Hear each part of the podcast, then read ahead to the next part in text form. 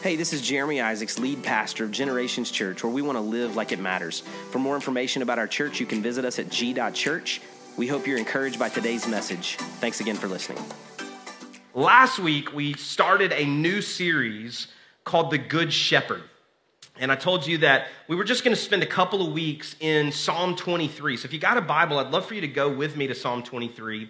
I also would encourage you to grab something that you could take some notes on. I'm going to reference a number of different scriptures today. That can be your phone uh, if you need to, but like if you want to just jot it in the margins of your printed Bible, uh, I would encourage you to bring a Bible with you. If you don't have one, we'll give you one at the Information Center, but just a way for you to make some notes, take some notes there, uh, because I do think there'll be some things today that we'll reference that you may want to reference back to.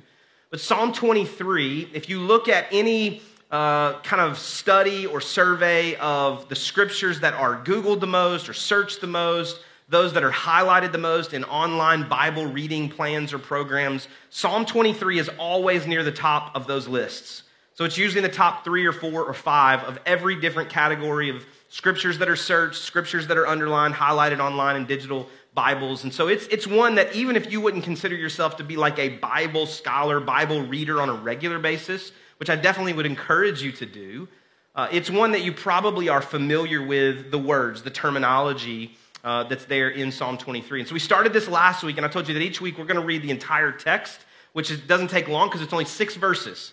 And so we read this together. This is the English Standard Version. So yours may sound or look just a little different with some of the word choices, but this is what it says in Psalm 23, verse 1. The Lord is my shepherd, I shall not want. He makes me lie down in green pastures. He leads me beside still waters. He restores my soul.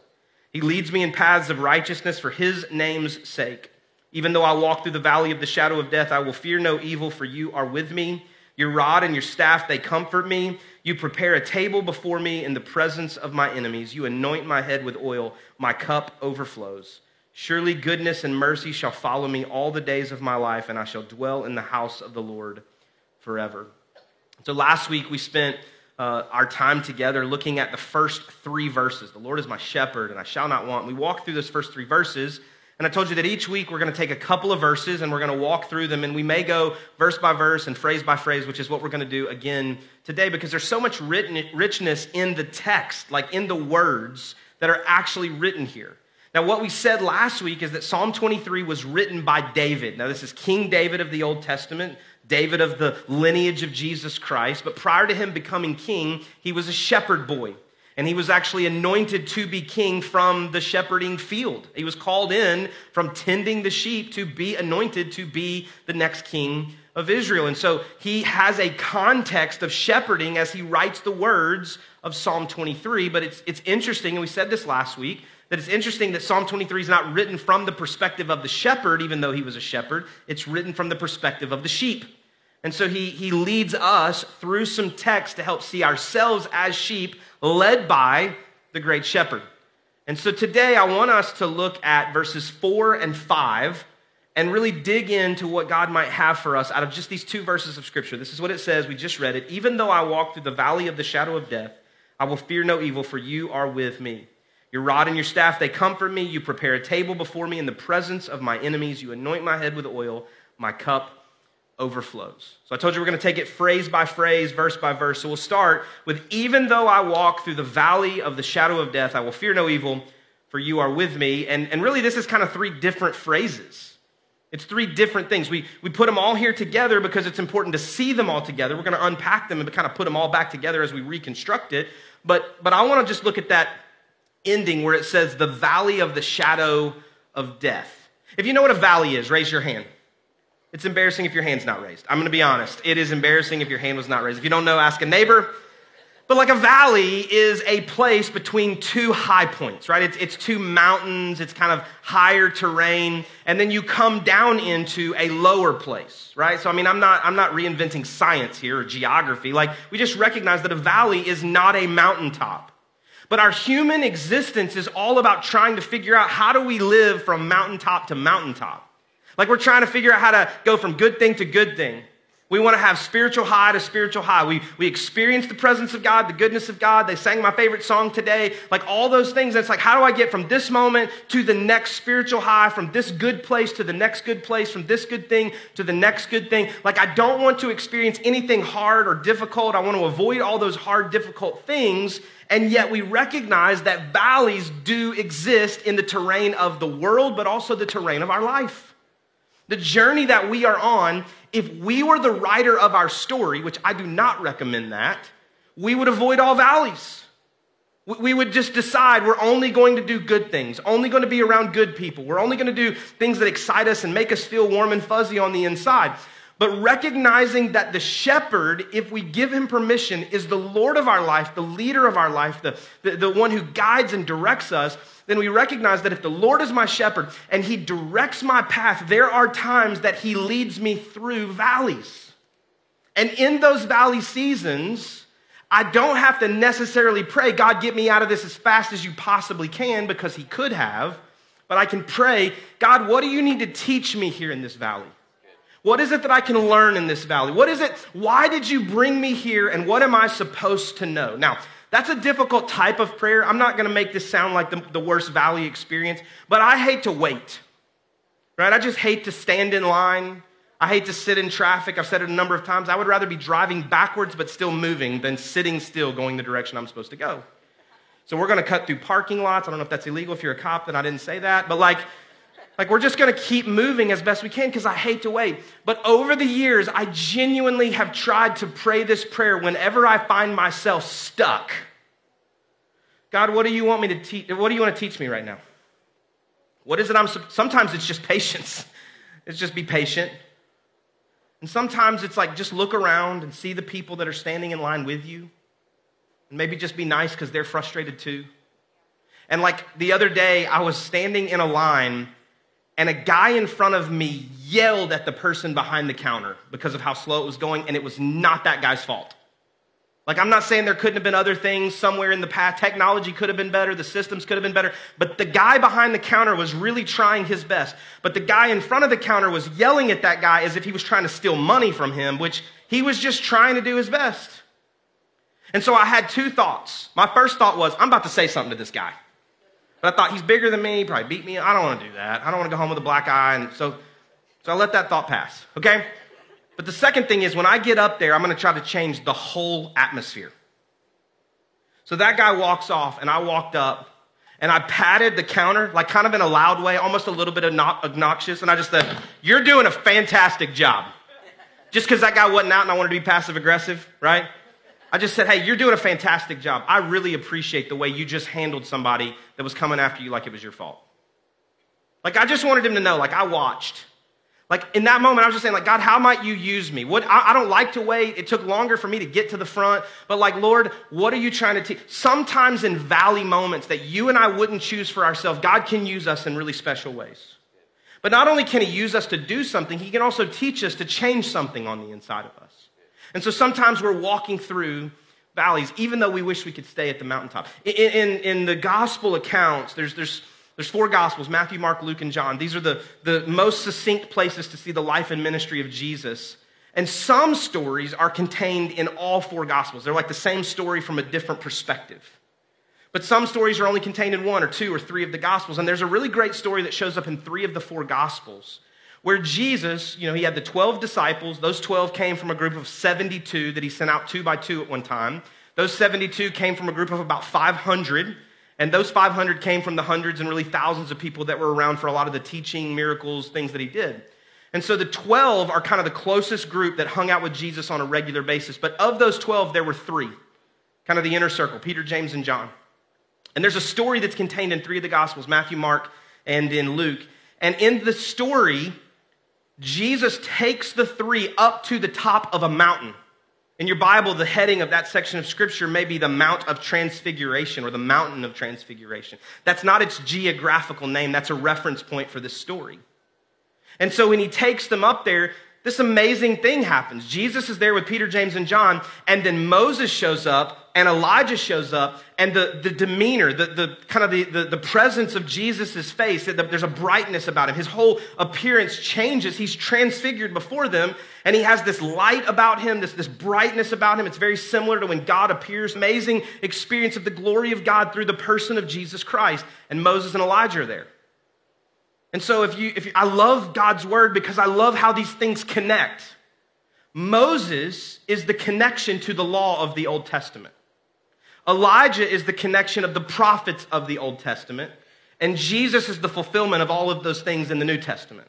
So at the top of the Mount of Transfiguration, Peter, James, and John are getting to see all of the Bible in these three guys the law, the prophets, and Jesus. And Peter recognizes this is special. This is like, can we just stay here? I know there's people down there, we love them, we like them, but let's leave them there. Can we build tabernacles or tents and just hang out right here at the top of this? Like, this is special. Like, Jesus, can we stay right here? This would be awesome. And Jesus, almost like a loving parent, when a child says something to you that doesn't quite make sense, he doesn't even respond to him. He doesn't, he doesn't even kind of acknowledge what Peter's saying. Moses and Elijah disappear, and look at this in Matthew chapter 17, verse 9. And as they were coming down the mountain, Jesus commanded them, Tell no one the vision until the Son of Man has been raised from the dead. Jesus leads them from a mountaintop experience, almost one of the most supernatural spiritual things they could have ever experienced. He leads them back down the mountain. Why? Because you can't live at the top of mountains.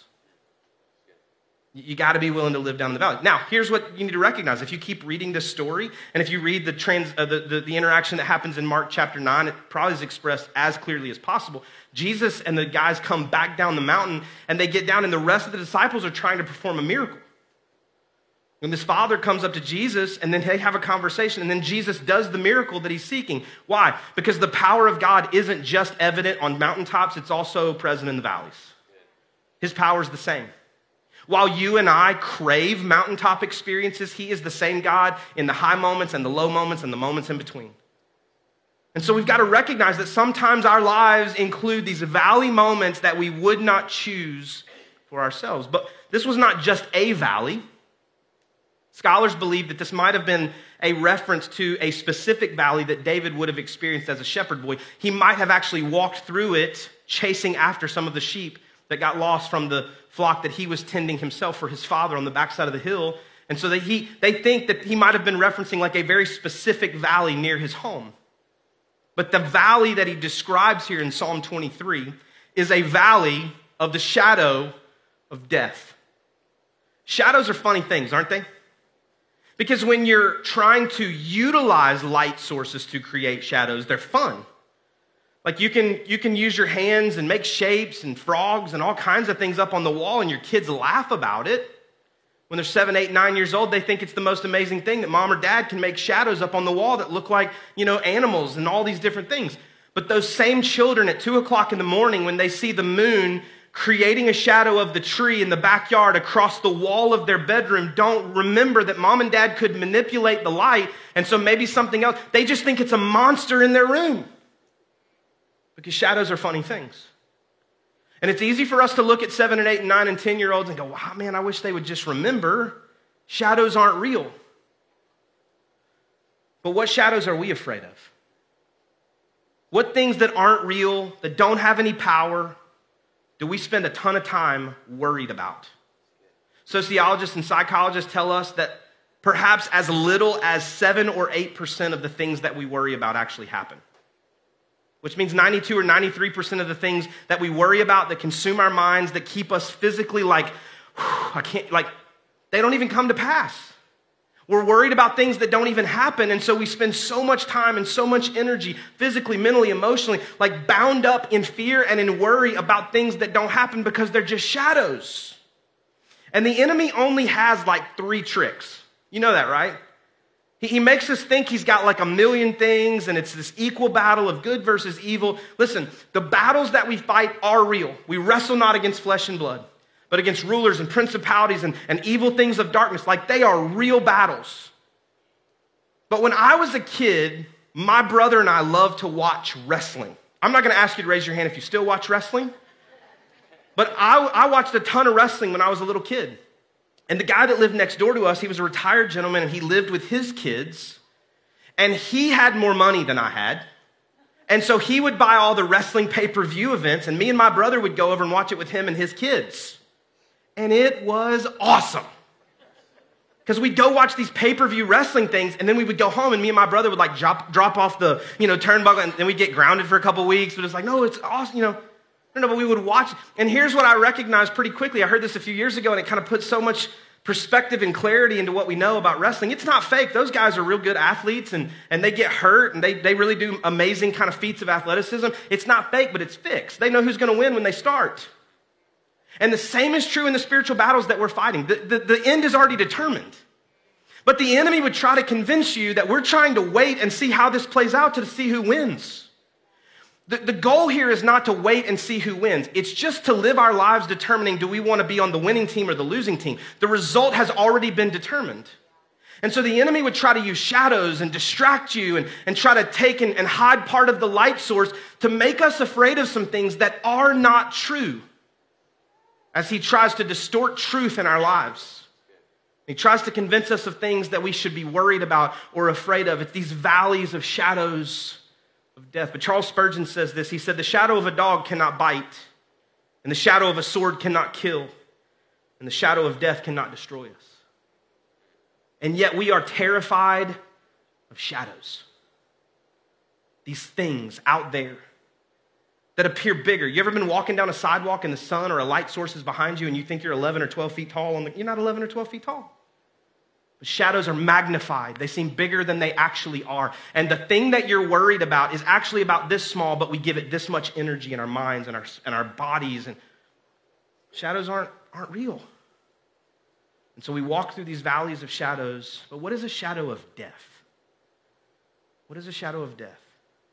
I don't say any of the next few minutes to scare you, but let's just talk about death for a second. Can we do that? Aren't you glad you showed up to church today to talk about death? Death's a real thing. Some of you have been touched by death. I've experienced that for myself. My mom passed away from cancer when she was 48. Man, it was a traumatic experience for a couple of years watching her get reports that seemed good, so we'd get our hopes up, and then we'd get a worse report. To hear the doctor say there's nothing else we can do. Death's a real thing because we experience loss. There's a void in our lives. There's an absence. I remember she passed away in the spring. And that later that Thanksgiving, that, that fall, we were together with her brothers and sister and their families, and my dad and my brother and our families. And my uncle made a statement. He said, We're never more aware of her absence than when we're all together.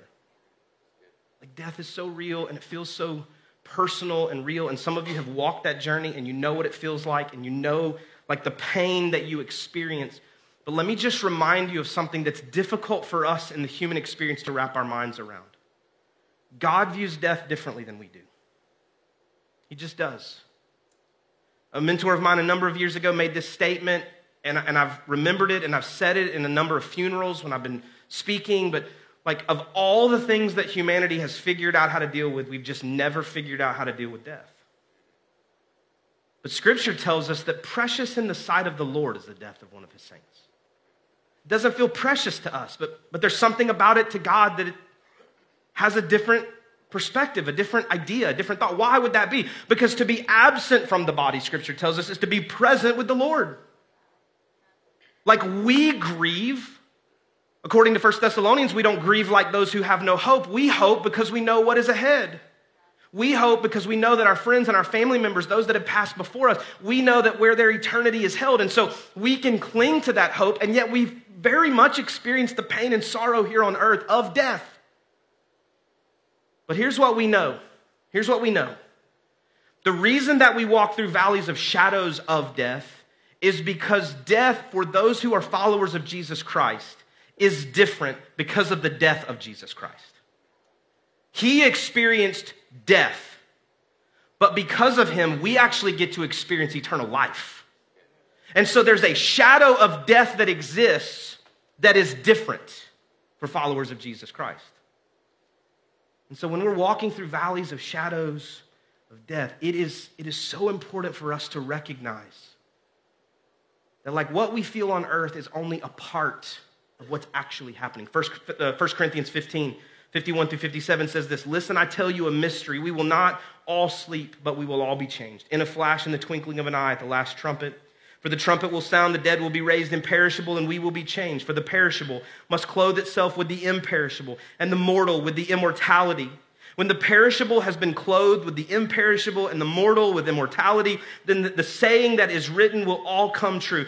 Death has been swallowed up in victory. Where, O death, is your victory? Where, O death, is your sting? The sting of death is sin, and the power of sin is the law. But thanks be to God, He gives us the victory through our Lord Jesus Christ. The sting of death is not a permanent sting. And so, even as we walk through the valley of the shadow of death, what is the next phrase in this passage? I will fear no evil. If you know your history books, the Great Depression began in the late 1920s. And in 1932, there was a presidential election, and Franklin Delano Roosevelt was running against Herbert Hoover. And you can go back and read these interesting like news articles from around the country because they would have these campaign events and they would have these debates where both candidates would give speeches and they would, you know, kind of debate different issues. And over and over and over again, it was like people would leave those campaign events and they had no idea what Franklin Delano Roosevelt stood for, but they really liked him. And Herbert Hoover was giving a lot of things about different, you know, different things that they should believe in and different things that they should cling to in the midst of the Great Depression. But like Franklin Delano Roosevelt was just kind of rallying people around the idea that they could like him and they could have hope and that the best was yet to come. And he wins the election. And in his inauguration speech in 1933, it was almost like he flipped a switch. Once he was in office, then it was like, okay, now I want to help tell you something else. I actually want to give you a proper perspective of what we're facing as a nation. The most famous line of his inauguration speech in 1933, he says this Let me assert my firm belief that the only thing we have to fear is fear itself. Nameless, unreasoning, unjustified terror which paralyzes needed efforts to convert retreat into advance. Nameless, unreasoning, unjustified, and paralyzing. Some of you know what fear like that feels like. You've experienced unbelievable fear because of some real events in your past or the fear of and the worry of what might come in your future. It leaves us unable to advance. It compels us to retreat, to retreat to darkness, to retreat from relationships, and to retreat from progress. But if, you're, if you are afraid, if you don't advance, I want you to think for just a moment what happens.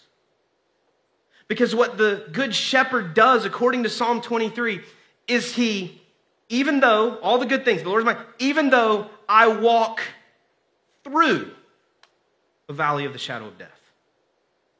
But fear paralyzes us and we get stuck in a valley of a shadow of death. Instead of walking through it, instead of learning what we should learn and experiencing what we should experience and allowing the Good Shepherd to lead and guide us to the other side of this valley, fear paralyzes us to the point that we get stuck in a valley and we get stuck looking at shadows for so long that shadows seem real to us, and the truth is distorted in our mind, and we begin to believe things that are not true. And we listen to the truths of the enemy, which are actually lies, and we lose sight of the truths of God's word, which are unchanging. Even though we walk through the valley of the shadow of death. But what happens is because we are afraid, we don't walk through it, we set up camp in it and we just stay in a valley we were never intended to live in. And we get stuck. And, and I want us to recognize that, like, that is not what you are supposed to do. You may have to walk through it, but you should not live there. Why? I will not fear, for you are with me. You're not by yourself. He leads and guides us. He takes you by the hand. He takes me by the hand. And He leads us through. He leads us out of these valleys with shadows that scare us to death. I will not fear, for you are with me. I told you you might want to take some notes. I want to give you a couple of scripture references if fear is something that you really do wrestle with on a really regular basis. We'll hit these pretty quickly, but I'll try to reference them so that you can make note of them. They'll be up on the screen. But I just want to give you a few scriptures about fear and, and a proper perspective of fear. Here, here's the first one Isaiah 41 and 10. Fear not, for I am with you. Be not dismayed, for I am your God. I will strengthen you. I will help you. I will uphold you with my righteous right hand. 2 Timothy chapter 1 verse 7 says for God gave us not a spirit of fear but of power and of love and of self-control. 1 John chapter 4 verse 18 says there is no fear in love but perfect love casts out fear. When you truly know, when you truly believe that God loves you unconditionally, there's nothing to be afraid of. Psalm 34 4 says, I sought the Lord, and he answered me and delivered me from all of my fears. Joshua chapter 1, verse 9 says, Have I not commanded you? Be strong and courageous. Do not be afraid and do not be dismayed, for the Lord your God is with you wherever you go. I will fear no evil, for you are with me, the psalmist said. The shepherd's presence doesn't eliminate the presence of evil, not yet in this story. But the shepherd's presence can eliminate the fear of evil. We don't have to be afraid anymore. And there are some wonderful Christian people right now who are scared to death of everything they see going on around the world. And I recognize there's a lot. There's a lot. We referenced this a little bit last week. We are talking about stillness. I don't know that we're equipped to handle all the information that's available to us all at the same time, every waking minute of the day. But if you look around in America, there's a lot of things happening, and maybe you're saying, like, how in the world did we get here so fast? You look at the upcoming elections, and maybe it feels like Franklin Delano Roosevelt and Herbert Hoover. You like some, you don't like some, but you have no idea what any of them are saying. breeds fear in our hearts. Like, what, what, what are these elections going to, how's it going to happen and what's going to play out before us? And we look on the global scene. We see what's taking place, not just in the Middle East right now, but in other places, as it seems like nations are aligning with one another, maybe in greater ways than they ever have. And it feels like we might be like on the verge of like something big if it's not already happening. Like like you see on the news, and we read the stories, and we're trying to figure out what is true and what is not, but it all breeds fear in us, and it, it conjures up these things like we just don't know how to deal with it. We're not sure how to process it. And, and here's what I would just remind you of it's, it's a lot like we described earlier. Like the events of Scripture are foretelling the things that we are seeing play out before us. As nations fall and nations rise and economies collapse and they rise up for seasons and there's wars and rumors of wars. Like these things are taking place, but it is not catching God by surprise. He already told us this was coming.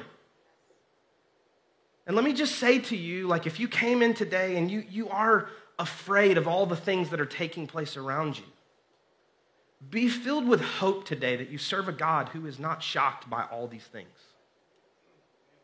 Like, we should be the most hope filled people on the planet. Like, we, we should just have this sense of hope and faith. As I watch these things play out in the Middle East right now, two truths can coexist. Two truths can coexist. I, can stand with Israel, which we do as a church. I, can stand with God's covenant people as they have the right to defend themselves. I can absolutely stand and believe that God's chosen people have the right to do what they need to do to protect the covenant promise of the land that He gave to them in the scriptures. But my heart can also break for innocent lives that are being lost on both sides and all three. Like, innocent people's life, like I can have compassion for that. Because there was a terrorist group that came and attacked the nation of Israel. And like terrorist groups do that are different than nation states, nation states stand in front of one another and war against each other. Terrorist groups do their act and they go and hide behind innocent people. And the only way to eradicate terrorism sometimes is you got to go around them or you got to go through them. My heart breaks for everything that I see playing out. And yet I am filled with hope because I read these events in Scripture and I recognize that if I flip to the end, no matter what the enemy tries to tell me, I know how this story ends. If I'm not sure how every detail plays out, I know what the end result can be. I am filled with hope. I am filled with confidence not in my ability to understand very complex things that are taking place on the global scene and nationally and domestically and even locally. I don't understand all the dynamics, but I'm filled with hope because my faith is found in God Almighty. And that should be our posture. That should be our posture that I am filled with hope. I do not have to fear evil because He is with me. God knew what was taking place. In John 16, he said this through his son Jesus. In verse 33, he said, I've told you these things so that in me you may have peace. In this world you will have trouble. But take heart, I have overcome the world. You can take heart, you can have peace, you can have confidence, you can have hope, you can have faith in the midst of the trouble that's taking place around us. This is not just something that a pastor says, it's a promise from the Lord that even in the midst of trouble, you can experience the peace of God. And then he says this Your rod and your staff, they comfort me. I'm not walking off the stage, I hid something up here. See if I can get to it. I was given this a few years ago. This is not ancient. I assume it was maybe for sale in a cracker barrel somewhere, you know. But this is something similar to a shepherd's staff. Scholars have debated over the years if this psalm is referencing one specific instrument that fulfilled two different roles, or if we're talking about two different things. So, for the purposes of our time together, because I have this, it was given to me to represent the call for Corey and I to shepherd this house as we follow the Good Shepherd. Like I was, it's a very meaningful gift. We're just going to say it doesn't really matter if it's a separate rod and a separate staff. This staff can represent both things because it has the ability to perform at least two different functions. The shepherd, while tending the flock, could have seen the enemies, the other animals, those who might come and want to steal a sheep. He could have taken the rod portion of that shaft and he could have fought off the enemy. He could have pushed away those that were trying to steal and to kill and to destroy the flock. So there's a rod, there's some, something, some instrument, some weapon that can allow him to go on the offensive and to protect those that are under his care. But there's also this part. We talked last week about sheep just being wanderers that run off sometimes because something else catches their eye, and so they might find themselves in a ditch and he needs to lean down and he needs to hook a portion of them and pull them up to safety. He, he sees that maybe they fall into rushing waters and not the still waters that he's leading them to, and they get trapped out in the water and being carried by the current. And he extends this to grab a hold of them and pull them back to safety. There's a rod and a staff, and it comforts the sheep to know that the shepherd is watching out for them. It's for their safety and their security and for their protection. But for sheep, that makes sense. What does that look like for me and you? It wasn't a wooden staff or a wooden rod, it was an old wooden cross that provides both of the same functions for us. Jesus carried his own cross. I'm going to hand this down right here for you, Kinley. He carried his own cross up to Calvary. And as Jesus, the blameless sacrifice, the lamb who was led to be slain, as he hung but it was also for your salvation to protect you, to pull you up out of the places that we had chased on our own, out of our own fleshly desires. And he who knew no sin became sin on our behalf that we might become the righteousness of Christ. He, he brings us back into the fold. And we can read about these two functions that play out, but we don't even have to go to the Gospels and we don't have to go to Calvary. We can go to the Old Testament and the prophecies hundreds of years before Jesus even walked the face of the earth. And we can read this in Isaiah chapter 53, verses 5 and 6. But he was pierced for our transgressions, he was crushed for our iniquities upon the sins of us all. The old rugged cross brings comfort to me because it went on the attack and it destroyed the enemy who was trying to destroy me. And the old rugged cross provided for my salvation as he pulled me up into the family of God. I'm so thankful for the comfort that it provides me. Which brings us to the last phrase as we close our time today. You prepare a table before me in the presence of my enemies. You anoint my head with oil. My cup overflows. This is a great reminder that we started this psalm in the valley of the shadow of death. Like today, we, we started in verse 4. We were in a valley of shadows and death, and like it, it's scary. But one verse later, we're sitting at a table that's been prepared for us. It's a great reminder for all of us how quickly God can change our circumstances. How God can take us from some places that feel like they're evil and hard. And they can, they, they, they can be really, really difficult for us to walk through. And in the moment, God can change all of that. You don't know how you can fix it, but He can. You, you, you just got the doctor's report, but he has a different report. Like you just know what the bank account says, but he's Jehovah Jireh. Like he can change your circumstances from walking through a valley of the shadow of death to sitting at a table he's prepared for you. He has that power, he has that ability. But God views tables differently than I view tables. Because when I have a table, I invite people to sit at that table that I like most of the time. If you're sitting at my table, I like you. Or I think I can. Right? But what we read here is that he's prepared a table for us in the presence of our enemies. That God invites people to tables that maybe we wouldn't invite.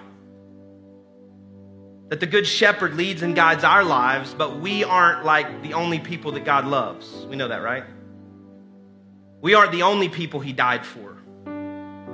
We aren't the only people He's directing as we give Him control. He's got a big table. And some of the people that are sitting at that table that He's prepared for us are people that you and I may not get along with, and we may not see eye to eye on everything. But He's prepared that table for us in the presence of our enemies. And like when I read through that, I'm just reminded again and again that Jesus went and he sat with sinners and he sat with tax collectors and he went to Zacchaeus' house and he allowed Mary Magdalene to anoint him at a dinner party. Because God views tables differently than we view tables. He's prepared a table before us. But if we remember where we started in Psalm 23, it was the Lord is my shepherd, I shall not want. He leads me. He leads me. But when we get right here to verse 5, you anoint my head with oil. We went from this distant thing as we give him control and he leads us through valleys of shadows of death and he invites us to his table. When we accept that invitation, we come and sit at his table. There's this really personal interaction where he anoints us. You anoint my head with oil. You fill my cup. You chose me. You saved me. You called me. You heal me. You rescued me. You fought off the enemy on my behalf. Like there's this really personal interaction that takes place. You refill my cup when I feel empty. Not just to a place where it's just kind of full. Like you overflow my cup with your blessings and your goodness on my life. You are not distant. You are not removed. You're sitting at the table pouring the drink for me. You're anointing my head, healing my wounds. That's the kind of relationship that God is inviting us into here in Psalm 23. Shepherd desires to have a personal connection with you. He is close. He's not distant, he's close. And because he's close, we don't have to be afraid. Even when we walk through shadows that scare us to death, even when we're in the valley, we can walk through it because he is with us. We don't have anything to be afraid of. He's invited us to his table. So I'm just going to ask you right there just to bow your head, close your eyes just for a moment. Conclude our time together today, just this moment of reflection. God, what are you speaking to me? What are you saying to me out of Psalm 23? What is your word communicating to us? And if today you would say, Jeremy, for me, it's, it's, I'm not, I'm not saved. I'm not in a relationship with Jesus Christ. I'm a sinner in need of a Savior. I need Him to forgive my sins and to be my Lord and to lead and guide and direct my life. If that's you, would you just lift your hand right where you're at? Nobody's looking. Thank you so much. Thank you so much. Anybody else? Anybody else? And now, if you would say, Jeremy, for me, I've got fear, like, like, like, a, like a big amount of fear right now in my life around something. And it's paralyzing. I don't know how to deal with it. I'm not sure how to wrestle it away. I, I don't, I've, I've prayed about I just, I just need God to help me with some things that I'm really afraid of right now. If that's you, would you lift your hand? Nobody's looking around. Thank you so much. So many of us today. So many of us today. Let's pray together. God, we thank you that you hear us when we pray. You respond to us. You're close to us. God, I pray now for every person that's acknowledged their need for you to be the Lord and Savior of their life. God, would you forgive their sins? Be their Lord. And if that's you and you raised your hand today, you, you acknowledge, I need God to do this work. Confess with your mouth, like, hey, God, I, I confess, I'm a sinner. I need you to save me I give you permission to lead my life. Like if you confess that, we believe He does that work immediately. God, we thank you now for those decisions that have been made. And God, now I pray a special prayer for those who are afraid. I pray, God, that you would give them a sense of your peace, your nearness to them, the strength of your righteous right hand that we read about. God, if nothing else, if they forget every scripture and everything that's been said, if they don't remember the songs that have been sung, God, when they leave this place, would they be reminded that they don't have to be afraid because you are with them? God, thank you for your closeness to us today. But I pray for victory from fear. I pray that it wouldn't consume us. I pray that we wouldn't give in to shadows. We wouldn't allow the enemy to distort the things that are true the things that you have said to us to cause us to believe some things that are not true. God, rid our hearts of unnecessary worry, fear, anxiety, doubt. And God, fill us with a sense of peace and hope because of who you are. In Jesus' name we pray. Amen. Thanks again for listening. If today's message was an encouragement to you, we invite you to share it with your friends and family. Maybe subscribe, rate, and review the podcast. It just helps us spread the word about what God's doing here at Generations Church. For more information about the church, visit us at g.church. Have a great day, and God bless.